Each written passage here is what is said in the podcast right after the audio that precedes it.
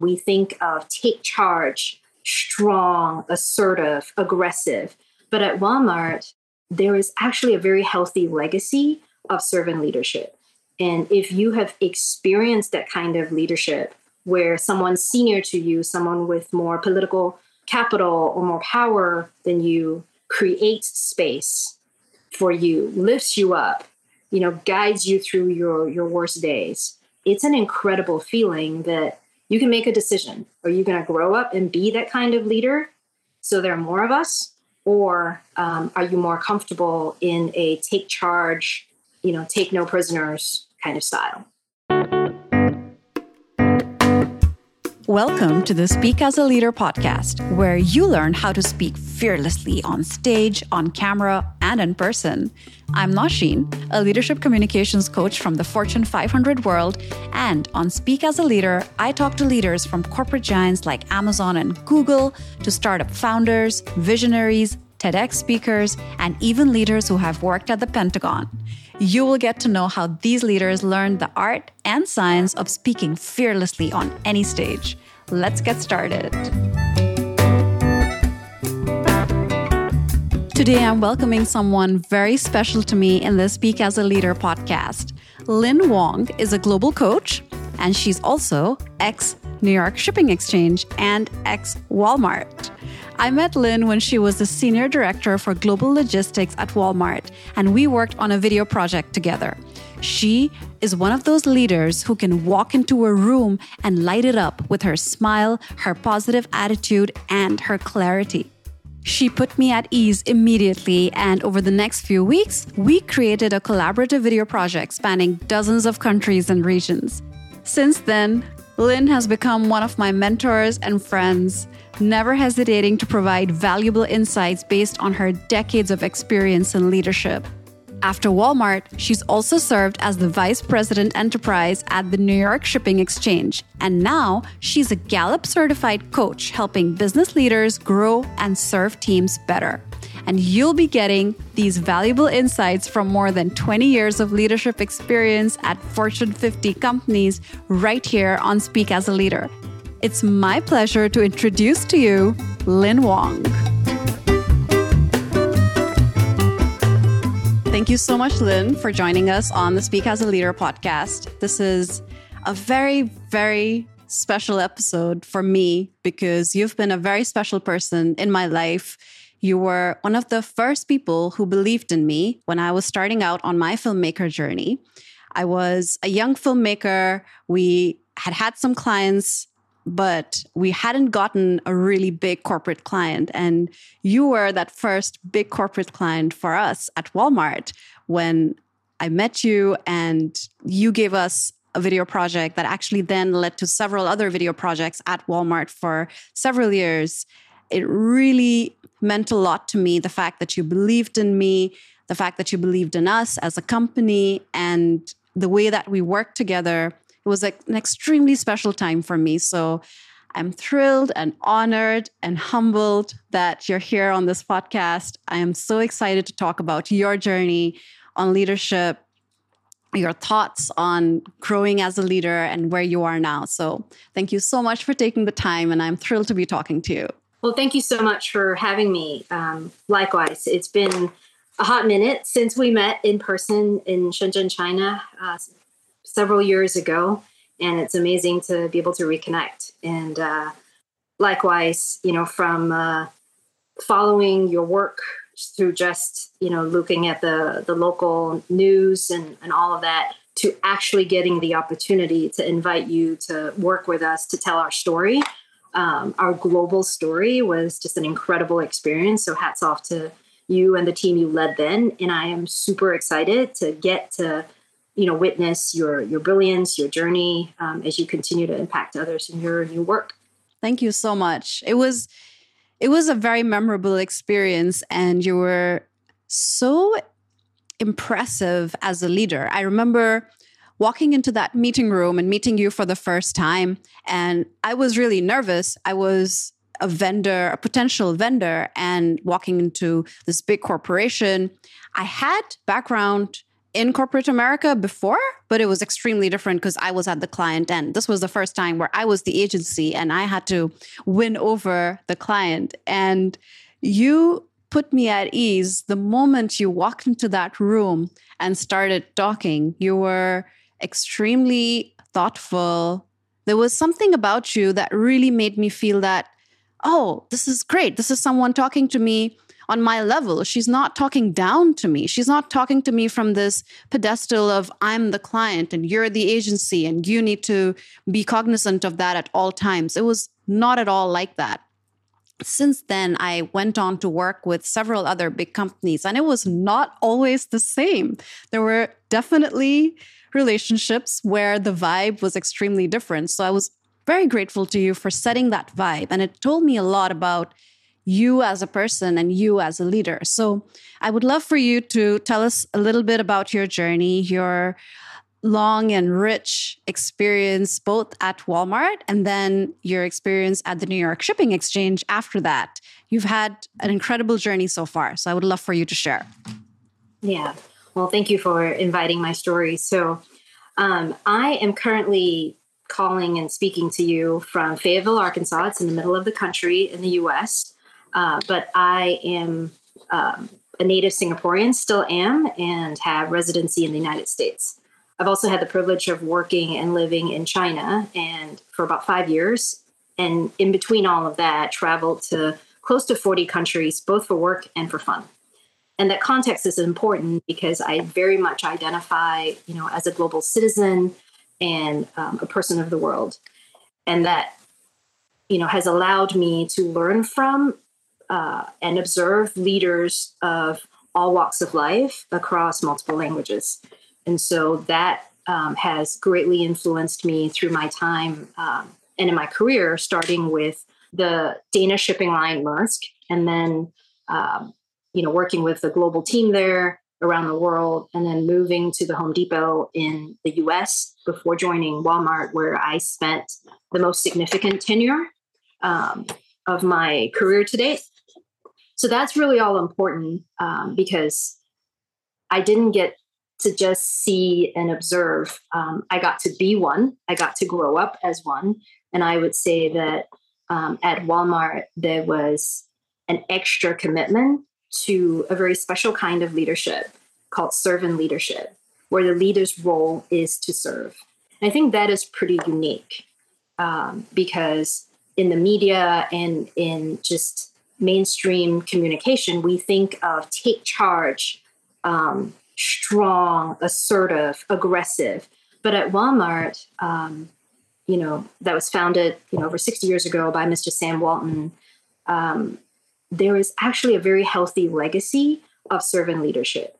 And if you have experienced that kind of leadership where someone senior to you, someone with more political um, capital or more power than you, creates space for you, lifts you up, you know, guides you through your your worst days. Um, it's an incredible feeling that you can make a decision. Are you going to grow up and be that kind of leader? So there are more of us, or um, are you more comfortable in a take charge, um, you know, take no prisoners kind of style? And they're all styles in the world. It's very interesting that you brought up right off the bat the the Walmart style of leadership.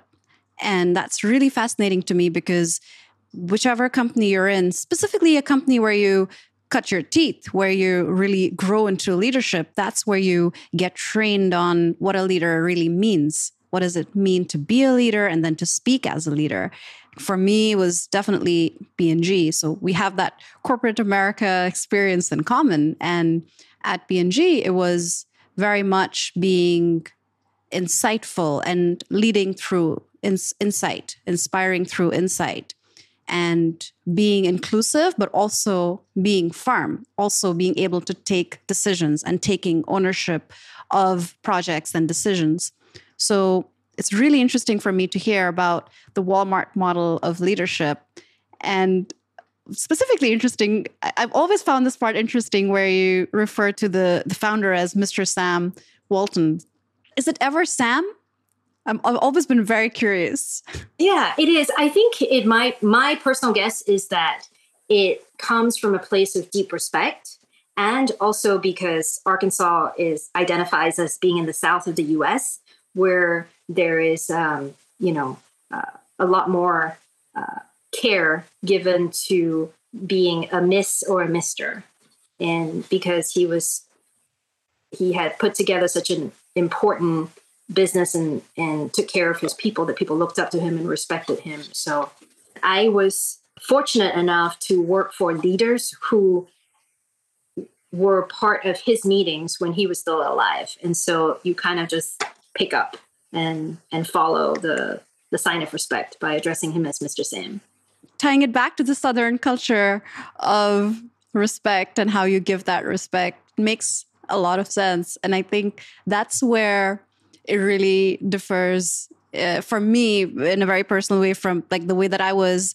trained at P&G they were you know, from from the East Coast, from Cincinnati, and it was always first name basis with all the leaders. It didn't matter who they were. I was at one point I presented to a senior VP who, at the time, I believe was the sen- one of the senior most female leaders in the company, and I called her by her first name, and she expected nothing else. It was one of the first rules we learned, but the core remains the same. the The core of respecting and being thoughtful and serving is just expressed in different ways depending on the cultures. And it's fascinating to me that we're talking about such a huge difference in this way. For me, it's a little bit huge between the different cultures within the US, because if you look at leadership, the way that leadership is defined and expressed across the world is so different. And you talked about living and working in 40 different countries, which is insane. That is such a huge number. So I would love to know more about what you think were the key cultural differences in leadership that you observed in different cultures and how did you deal with it? Was it challenging? It certainly was in a in a really good way. And culture is really important. So having lived and worked in three, but traveled to over 40, um, what I have certainly come to just really enjoy is that you know there is a there is a shared humanity that truly unites us, and we truly have more in common than the media or or anything mainstream would have you believe. Right? We breathe, we speak. And so, speaking is so important as a leader, as you well know, and you're investing to help others find their voice. Um, but speaking and understanding the context of culture um, is incredibly important to credibility as a leader. So, um, learning that the the time I spoke, the people I spoke to, where I was speaking to, whom I was speaking with, all had an impact. And I had to remain true to myself, right? I had to be consistent um, I always admired um, and always strove to be the kind of leader you would meet on stage or in the hallway. It would be the same person. I may not know your name, but my communication, my body language should be consistent. And that consistency is so important to not just building authenticity, but also building trust and also building your personal brand so that anyone can say, yeah, I know Lynn. Lynn is like this. And a person who may, you know, be like separated by oceans from that first person could say, yeah, I met Lynn here and she was like this too. Yeah, we it's it's literally just the same person across geographies and across time. That's really powerful. I think of preparing to speak as a leader in um, two big areas. I think about the care and I think about the captivate. And by care, exactly as you mentioned, it's it's about your human brand, right? Not just your leadership brand, because every communication, verbal or nonverbal, has an impact. And so when I think about when I have to speak, I start with who am I speaking to, right? What level are they? Um, and why am I speaking? Right? I should be listening. right? One of the hallmarks of a strong and consistent servant leader is the ability to listen. So, why am I talking, right? Am I talking to motivate, to activate, to cascade, to apologize, to teach, right? So, why am I speaking as first? And then who, like I had mentioned, um, I learned very quickly that while I led a global team, I had to reduce my speed of speaking.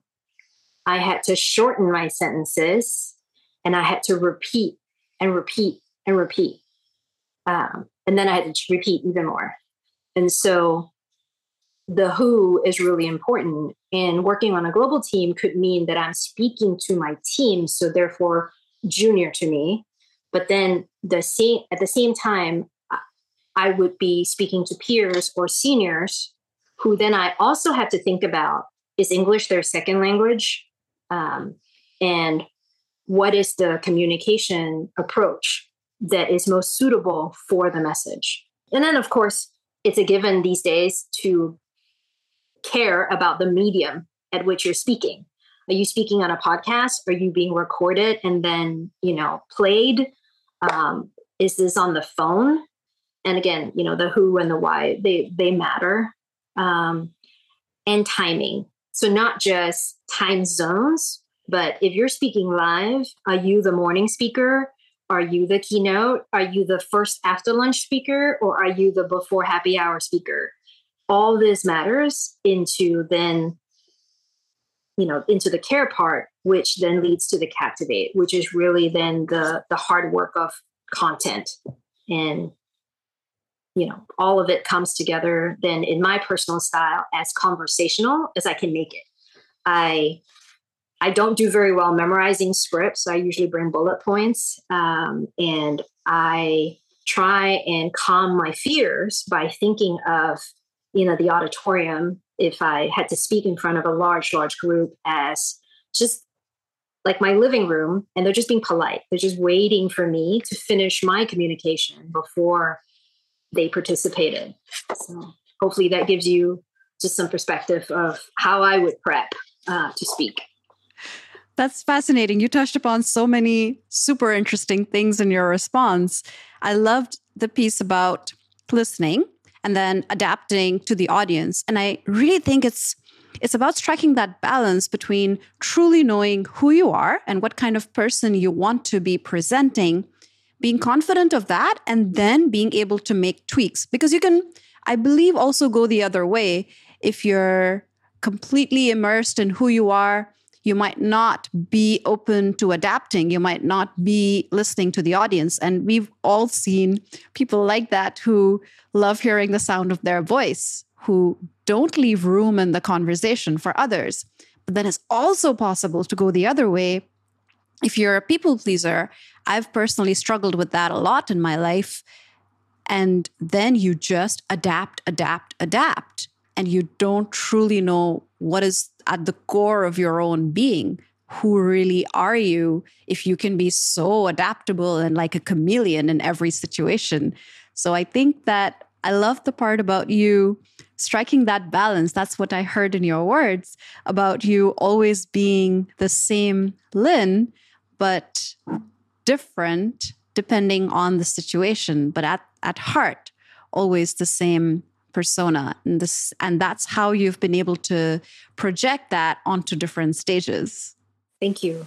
I think the courage to practice and then the willingness to practice, right? Because if you allow your audience to to give you that feedback and you also have the sense to, you know, parse through the feedback, um, you know that that makes you you can't help it. You will journey to yourself um, if you care. And i also love the part that you brought up about speaking in a second language.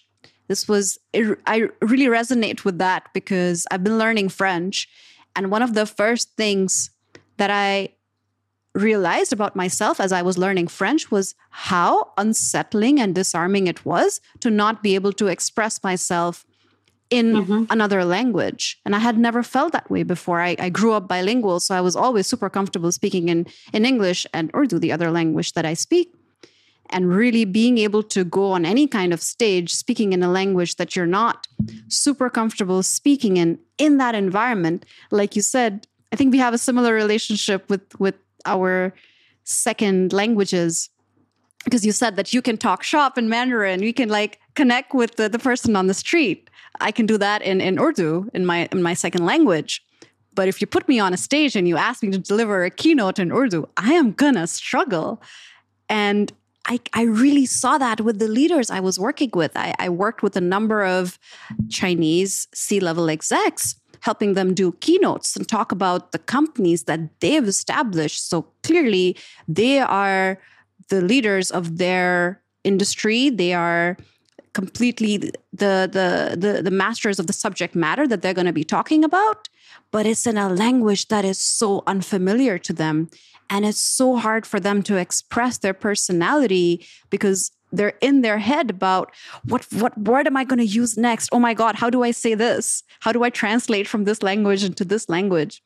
So it's a really important piece of it being able to present or talk in a language that is not your own. It really changes the way that you express yourself. Absolutely. And you know, I'm I'm glad that you're choosing to to share your gifts with these leaders because their stories must be told um, and you know with your skills and with your gifts then you can work with them to consistently authentically tell their story in the setting that gives them the most confidence start there and then branch out right um, and sometimes saying no to a keynote or keeping it real short is necessary on the front side of their speaker's journey, right?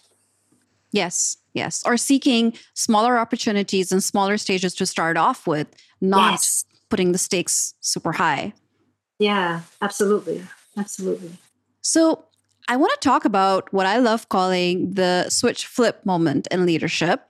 And as we discussed, you grew up and in a way at Walmart. That was your, it was the time where you really grew into being a leader. It's where you got trained as a leader. So I'm really interested in knowing was there a switch flip moment where you realized you were no longer an employee or even a manager or a boss? You had become a leader. It was early on in my time at Walmart. So I was there for over a decade and it was when I was given the opportunity to attend what was called the Walton Institute.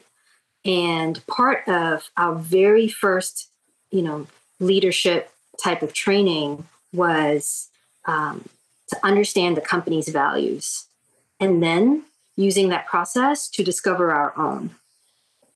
And that work was personal, inspiring, energizing, and that you know knowing your values, knowing who you are, um, was was pretty pretty transformational and core to servant leadership.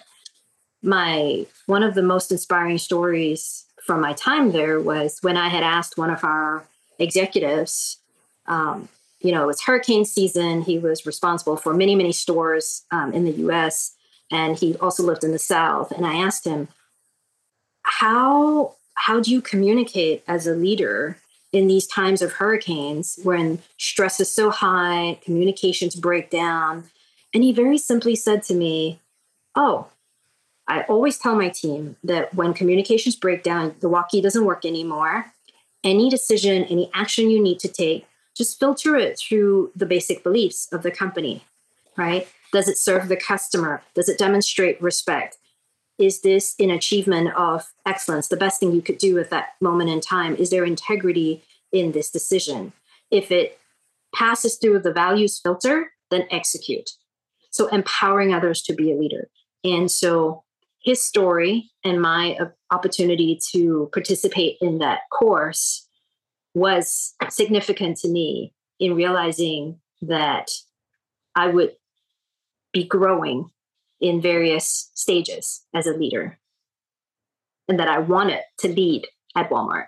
That's fascinating that you had this framework that you could understand and internalize and then use it to be able to lead in difficult situations. And that's such a great example you really understand who you are in moments of crisis, in moments where everyone else is panicking and running around like headless chickens.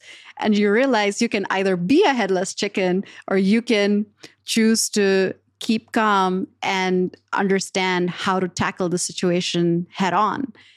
And I'm sure that during moments of crisis, I really feel like you would have been a very calming presence. Just by talking to you and knowing you a little bit, I can tell that you wouldn't be one who would give in to panic or fear or paranoia. Was there a time where you had to speak up as a leader in a situation like that? I would be very curious to know if something comes to mind. Yeah, I, um, you know, was leading the team outside the United States, and the there was a, a pretty massive uh, chemical explosion in the north of China, and quite a, a bit of our products were coming out of a, a key port that was affected, and so being the most senior logistics person um, outside the United States, I had to go get information. I had to filter information, as and as you know, getting information in China um, isn't always easy, right? So beyond the the complexity of of getting information, it was also to lend my voice to participate in decision making with the company. Do we, you know, where is the product? Is it coming into the United States? And if it's coming to the United States, there's a potential that it's contaminated. And you know what would the company do, right? So the the short of it was the company made um, significant decisions to destroy a lot of the product out of abundance of safety um, for the potential consumers and did right by the vendors. And so, you know, using um, that framework to think about how do you process this information because there's a financial impact, right? Um, so that is one example. The other significant example was, I think, in my final years in China, where I met you, um, there was probably the worst typhoon in 10 years. And much of Shenzhen and the Futian area had trees downed. And I had a decision to make. Do I close the largest office um, you know, in our division outside of China, uh, outside of the United States? Do I close the office and tell people not to come in and therefore potentially cost, you know, a significant amount of revenue that we didn't work on that day?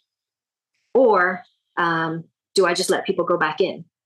Right. So I had the opportunity to, um, you know, jump in the car with my my trusty driver, and we made it to the office. We looked around looked at the streets and yeah technically you started to see you know people were coming out onto the streets but i had the trust of the leaders senior to me as well as the support of my peers. And i made the decision to not open the office um, for at least a, a day or two until the city kind of came back online. And I found out afterwards, um, especially through my driver, um, who was so amazed that at Walmart that we could make such a decision because his daughter had to go to work um, and she had to like climb over trees, fallen trees, to just to get to the stop to get her driver. Um, and so the ability to use my position as a leader to make that call, but truly make a decision that is in service of everyone's health and safety and their families as well.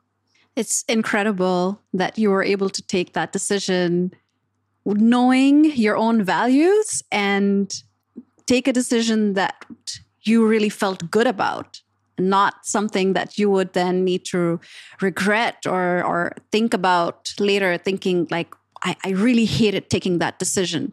And that's that's really incredible. And being in a company that really supports that is invaluable. And that is probably one of the reasons why you stayed there for so long because it resonated with your own values. And something that i love talking about especially online this gets linkedin fired up when i talk about the difference between a boss and a leader you'll get I literally have thousands of people reacting and hundreds of comments every time I ask people, what do you think is the difference between a, leader and a boss? Or how do you think a boss speaks versus a leader?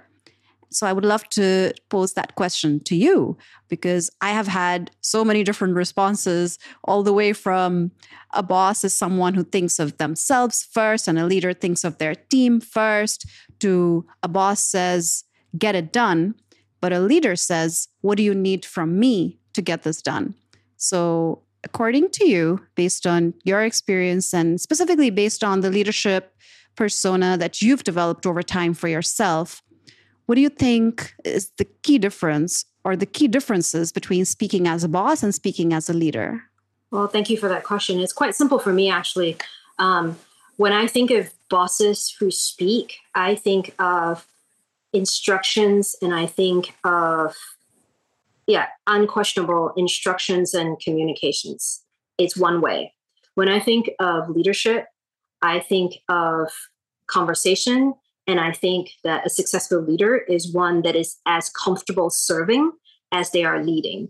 That, you know, it, it is important to know when you need to take the stand, but you must always do it with context for those you serve, your customers and your team. That makes a lot of sense. That just it's always about who you're serving. That really ties back very neatly to the idea of servant leadership that you talked about. It's very cohesive that it's not about you anymore, especially when you're a leader. It's about who you're serving and being able to to speak in a way that serves that audience the best is really the best way for you to be a leader. So, I'm interested in knowing a little bit more about your life beyond Walmart. We've talked a lot about all the things that you learned at Walmart and all the the great things that happened to you and that you made happen during your time there. Did your definition of and perception of leadership change after you left Walmart, especially during your next experience at the New York Shipping Exchange and also now where you are now in your journey? My uh, commitment to you know continuing to grow as a servant leader hasn't changed um, you know, coming out of a company where I've spent a decade and a formative decade um, of growing as a global leader is pretty significant. Um, I was incredibly excited to be part of the leadership team at the New York Shipping Exchange, which was a much smaller company when I joined, but extremely global. Our CEO is South African, and there are many members of the board um, who are from around the world. So that global leadership and that care for team members was very consistent. Um, the uh, leadership opportunity I got to see was probably more in just the shift in context. You know, what was it like to be, what is it like to be in a tech startup in a legacy industry um, in global shipping? So I got a lot more exposure to leaders of industry uh, in my time at the New York Shipping Exchange or NYSHEX for. Okay, that's really interesting. I think the the molds that you form and that shape you early on in your professional career do stay with you in so many different ways. And it's great that this was a way of leadership that you learned early on that resonated with you, and you'll now carry it with you no matter where you go beyond Walmart, maybe even beyond your corporate experience. And perhaps this is the kind of leadership that you will then you know go on to coach other people on in terms of how they need to be leaders and step up into that role. So i want to talk a little bit about what it is that you think is are the key pitfalls or the key watchouts for anyone speaking and expressing themselves and communicating both within the company and outside of the company when they're speaking in a leadership role? What are the kind of things that you've seen leaders do badly? A couple things. One, I think, is the use of humor. That is an absolute art and actually quite dangerous if you are in a global setting. Um, and it could be misconstrued.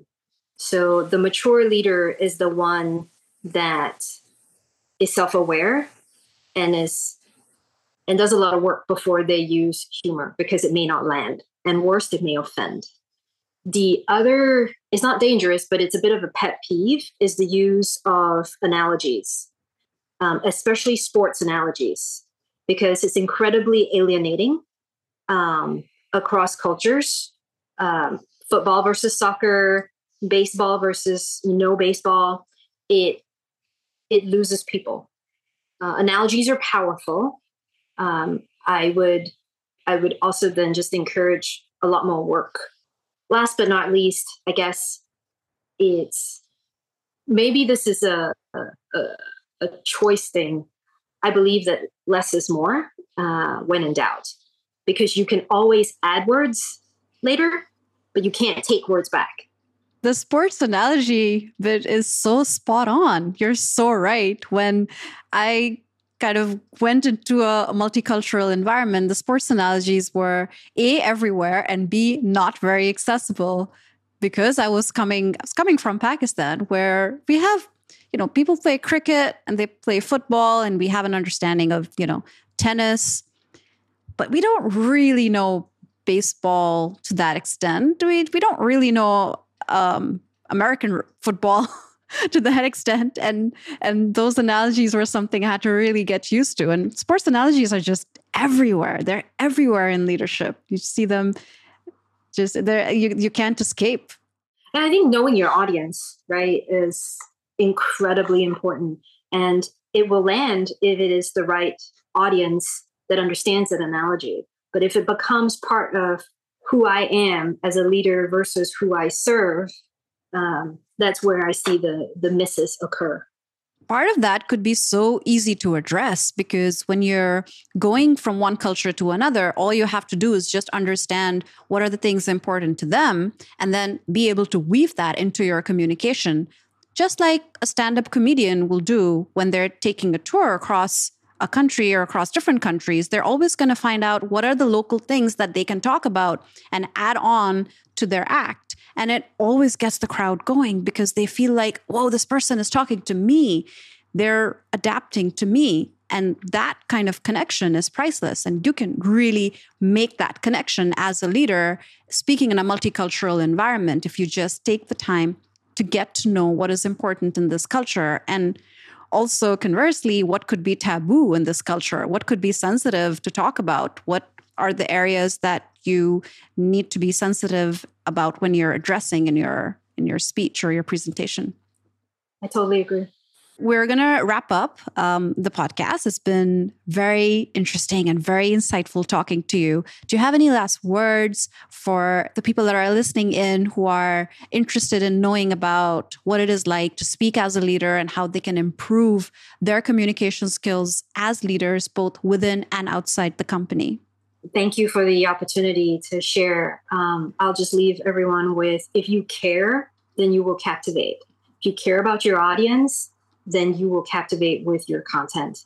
So thank you for letting me share this time with you.